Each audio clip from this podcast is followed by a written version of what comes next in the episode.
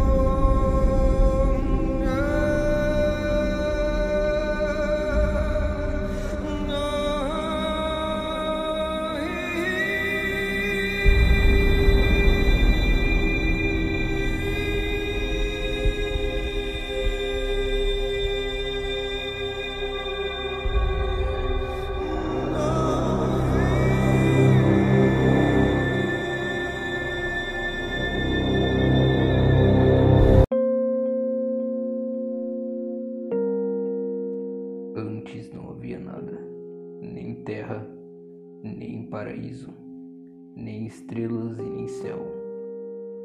Existia apenas um mundo feito de névoa, sem forma nem contorno, e o um mundo feito de fogo, eternamente em chamas. Ao norte ficava Nilfenheim, o mundo escuro. Dele, onze rios venenosos cortavam a névoa originários do mesmo poço em seu núcleo, o turbilhão barulhento chamado Heavenkilmer. Nilfenheim era mais frio que o próprio frio, com uma névoa cerrada e turva encobrindo tudo. Os céus eram ocultados pelas brumas e o chão era coberto pelo nevoeiro gelado. Ao sul ficava Muspel. Muspel era fogo tudo larde e queimava. Muspel era brilhante e Nilfheim cinzento, diferentes quanto lava derretida e gelo. A terra ardia com o calor ruidoso da fornalha de um ferreiro. Não havia terra sólida, não havia céu, nada além de fagulhas e jatos de calor e rochas derretidas em brasas em Muspel, no limite do fogo, onde a névoa se transforma em luz, onde a terra termina, ficava Surt, que existia antes dos deuses. Ele está lá agora. Surt carrega uma espada flamejante, e para ele a lava borbulhante e a névoa congelante são comum. Sabe-se que no Ragnarok, no fim de tudo, e só então Sur deixará seu posto. Ele sairá de Muspel sua espada flamejante e espalhará o fogo pelo mundo, e um a um os deuses cairão diante dele. Entre Muspel e Niflheim havia o vazio, um lugar sem forma, uma lacuna de nada. Os rios do mundo feito de névoa escoavam para esse vazio, que era conhecido como Gnungagap, a garganta do abismo. Ao longo de um tempo imensurável, Os rios venenosos se solidificaram e pouco a pouco formaram enormes geleiras na região entre o fogo e a névoa. Ao norte, o vazio era preenchido de névoa congelada e calotas de gelo, mas ao sul, mais próximo do mundo feito de fogo, as brasas e fagulhas de Milsbill encontravam geleiras e ventos mornos da terra em chamas deixaram o ar acima do gelo suave e agradável como um dia de primavera. No lugar onde o gelo e o fogo se encontravam, o gelo começou a derreter e nas águas derretidas a vida floresceu. A criatura tinha forma de uma pessoa maior do que mundos inteiros, mais alta do que qualquer gigante que já existiu ou existirá. Não era homem nem mulher, mas os dois ao mesmo tempo. Esse ser era o ancestral dos gigantes. Ele chamava a si mesmo de Ymir. Ymir não foi a única vida gerada pelo derretimento do gelo. Uma vaca sem chifres, muito maior do que nossa mente pode conceber, também surgiu. A vaca lambia os blocos de gelo salgados para se nutrir, e quatro rios de leite fluíam de suas tetas. Era esse leite que alimentava Ymir. O gigante bebia o leite e crescia. Ymir batizou a vaca de Anhula. A língua rosa da vaca lambia os blocos de gelo, e dele surgiram pessoas. No primeiro dia, deixou à mostra apenas o cabelo de um homem, no segundo, a cabeça, então no terceiro, a forma completa foi revelada. Esse era Buri, o ancestral dos deuses. Ymir dormia, e em seu sonho deu à luz um gigante homem, uma gigante mulher, que nasceram debaixo de sua axila esquerda, e um gigante de seis cabeças nasceu de suas pernas dos filhos de Bir descerem todos os gigantes. Escolheu para si uma esposa entre esses gigantes e eles tiveram um filho chamado Bor. Bor desposou Bestla, filha de um gigante, e juntos tiveram três filhos: Odin, Vili e Ve. Odin, Vili e Ve, os três filhos de Bor, chegaram à idade adulta Enquanto cresciam, via ao longe as chamas de Muspel e escuridão de Nilfenheim, mas sabiam que ir a qualquer um lugar desses seria morte certa. Os irmãos estavam presos para sempre em Gnungagap. O vasto vazio entre o fogo e a névoa era como não estar em lugar algum. Não havia mar nem areia, não havia grama, pedras, terra, árvores, céus ou estrelas. Naquele tempo não havia mundo, não havia céu, não havia terra. O mundo ficava em lugar algum. Era apenas um espaço sem nada, esperando para ser preenchido com vida e existência. Chegara o momento da criação. Vê, Vili e Odin se entreolharam e discutiram sobre o que deveria ser feito ali no vazio de Gnungagap. Falaram sobre o universo, sobre a vida e sobre o futuro. Odin, e Vê mataram o gigante Ymir. Era necessário. Era a única forma de criar os mundos. E isso foi o princípio de todas as coisas. A morte que tornou toda a vida possível.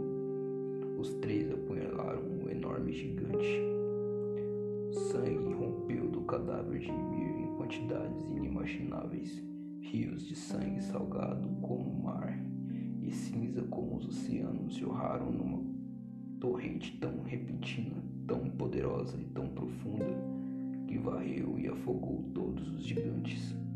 Apenas dois, Bedemir, neto de Ymir e sua esposa, sobreviveram subindo em um tronco que os carregou como um barco. Todos os gigantes que existem e tememos hoje são descendentes deles. A partir da carne de Ymir, Odin e os irmãos moldaram a terra. Seus ossos foram empilhados para formar montanhas e desfiladeiros.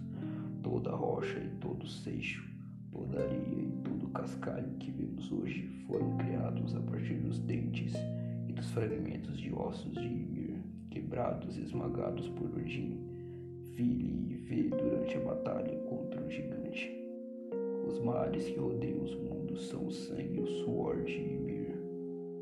Ao erguer os olhos para o céu, contemplamos o interior do crânio do gigante, as estrelas que vemos à noite, os planetas e todos os cometas e estrelas cadentes são fagulhas que escapam das chamas de Muspel e as nuvens foram o cérebro de Ymir, e quem pode dizer o que elas estão pensando mesmo agora?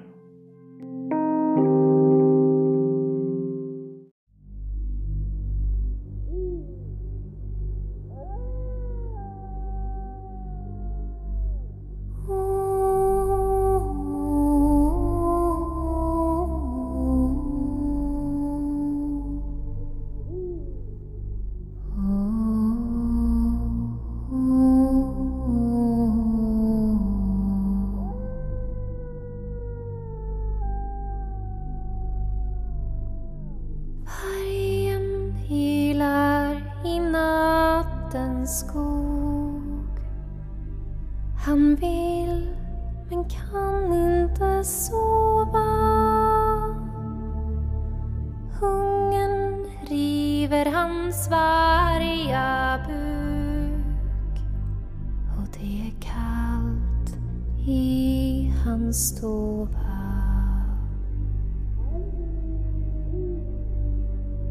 Du var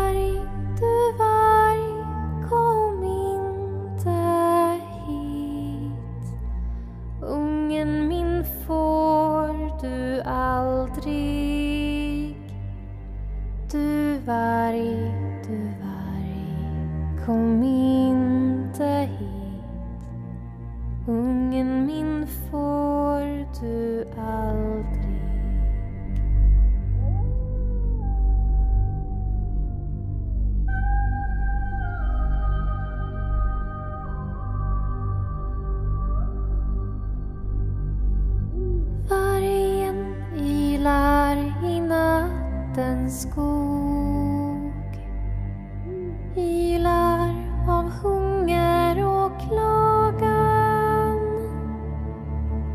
Men jag ska ge en, en grisasvans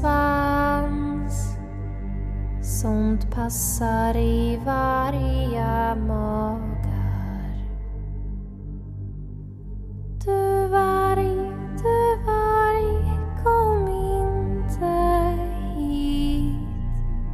Ungen min får du aldrig.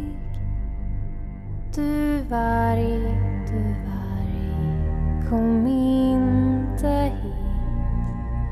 Ungen min får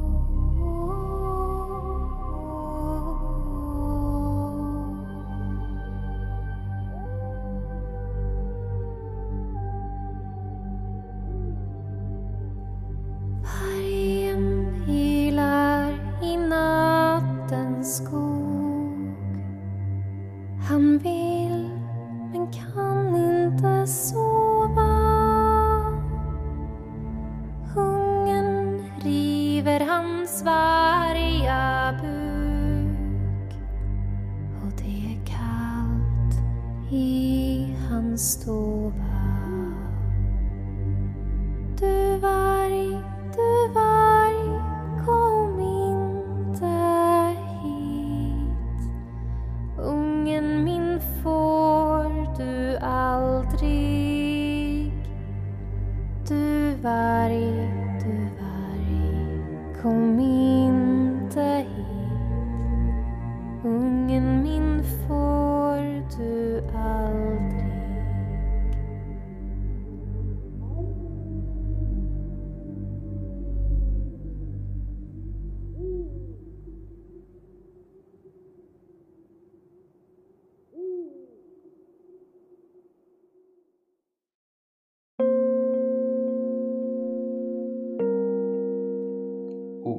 foi feito no formato de um círculo plano e ao seu redor está o oceano. Os gigantes vivem na periferia, próximo aos mares mais profundos.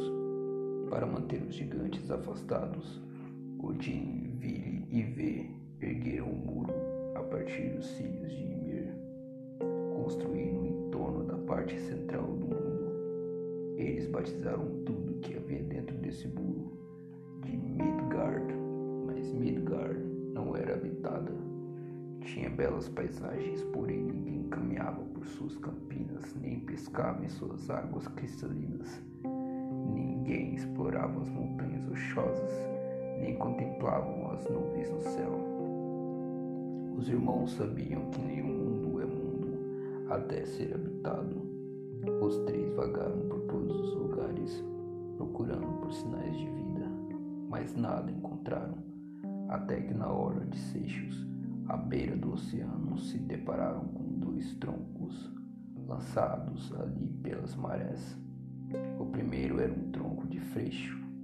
O freixo é uma árvore bela e flexível, de raízes profundas. A madeira é boa para entalhar e não quebra nem racha. Do freixo fazem-se bons cabos de ferramenta ou hastes de lanças. O segundo tronco estava bem ao lado do primeiro, na praia, tão perto que os dois quase se tocavam. Era um tronco de olmo. O olmo é uma árvore graciosa, mas sua madeira é rígida o bastante para ser transformada em tábuas e vigas existentes.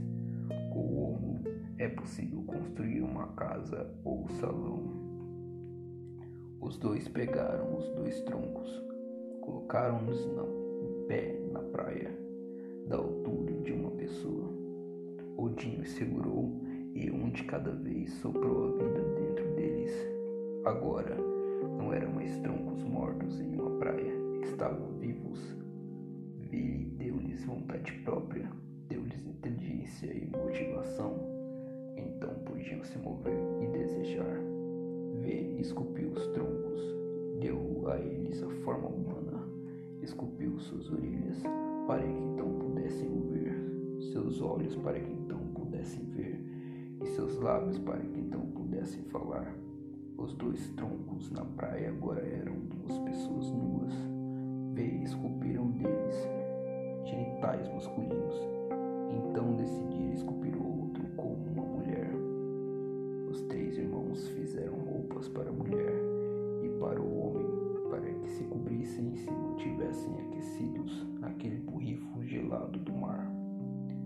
naquela praia à beira do mundo.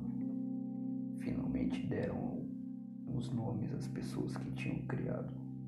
Chamaram o homem de Esk, que significava freixo, e a mulher de Embla ou Esk e Embla foram o pai e a mãe de toda a humanidade. Todo ser humano deve sua vida a esses, esses pais e aos pais deles e aos pais que vieram antes dos pais deles. Se voltarmos bastante no passado, descobriremos que deles descendem as famílias de todos nós. Embla e Esk fizeram de Midgard seu lar, na segurança por trás do muro que os deuses ergueram com os cílios de Ymir.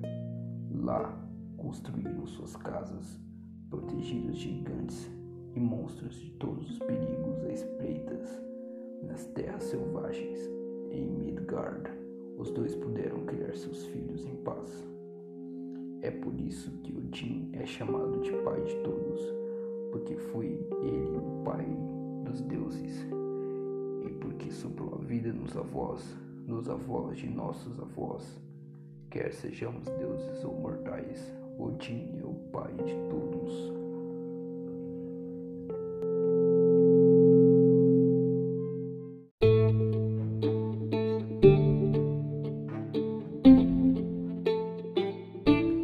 Esse foi o episódio bônus. E espero que vocês tenham gostado. E nos vemos no próximo episódio de mais um Trabalhando Ócio.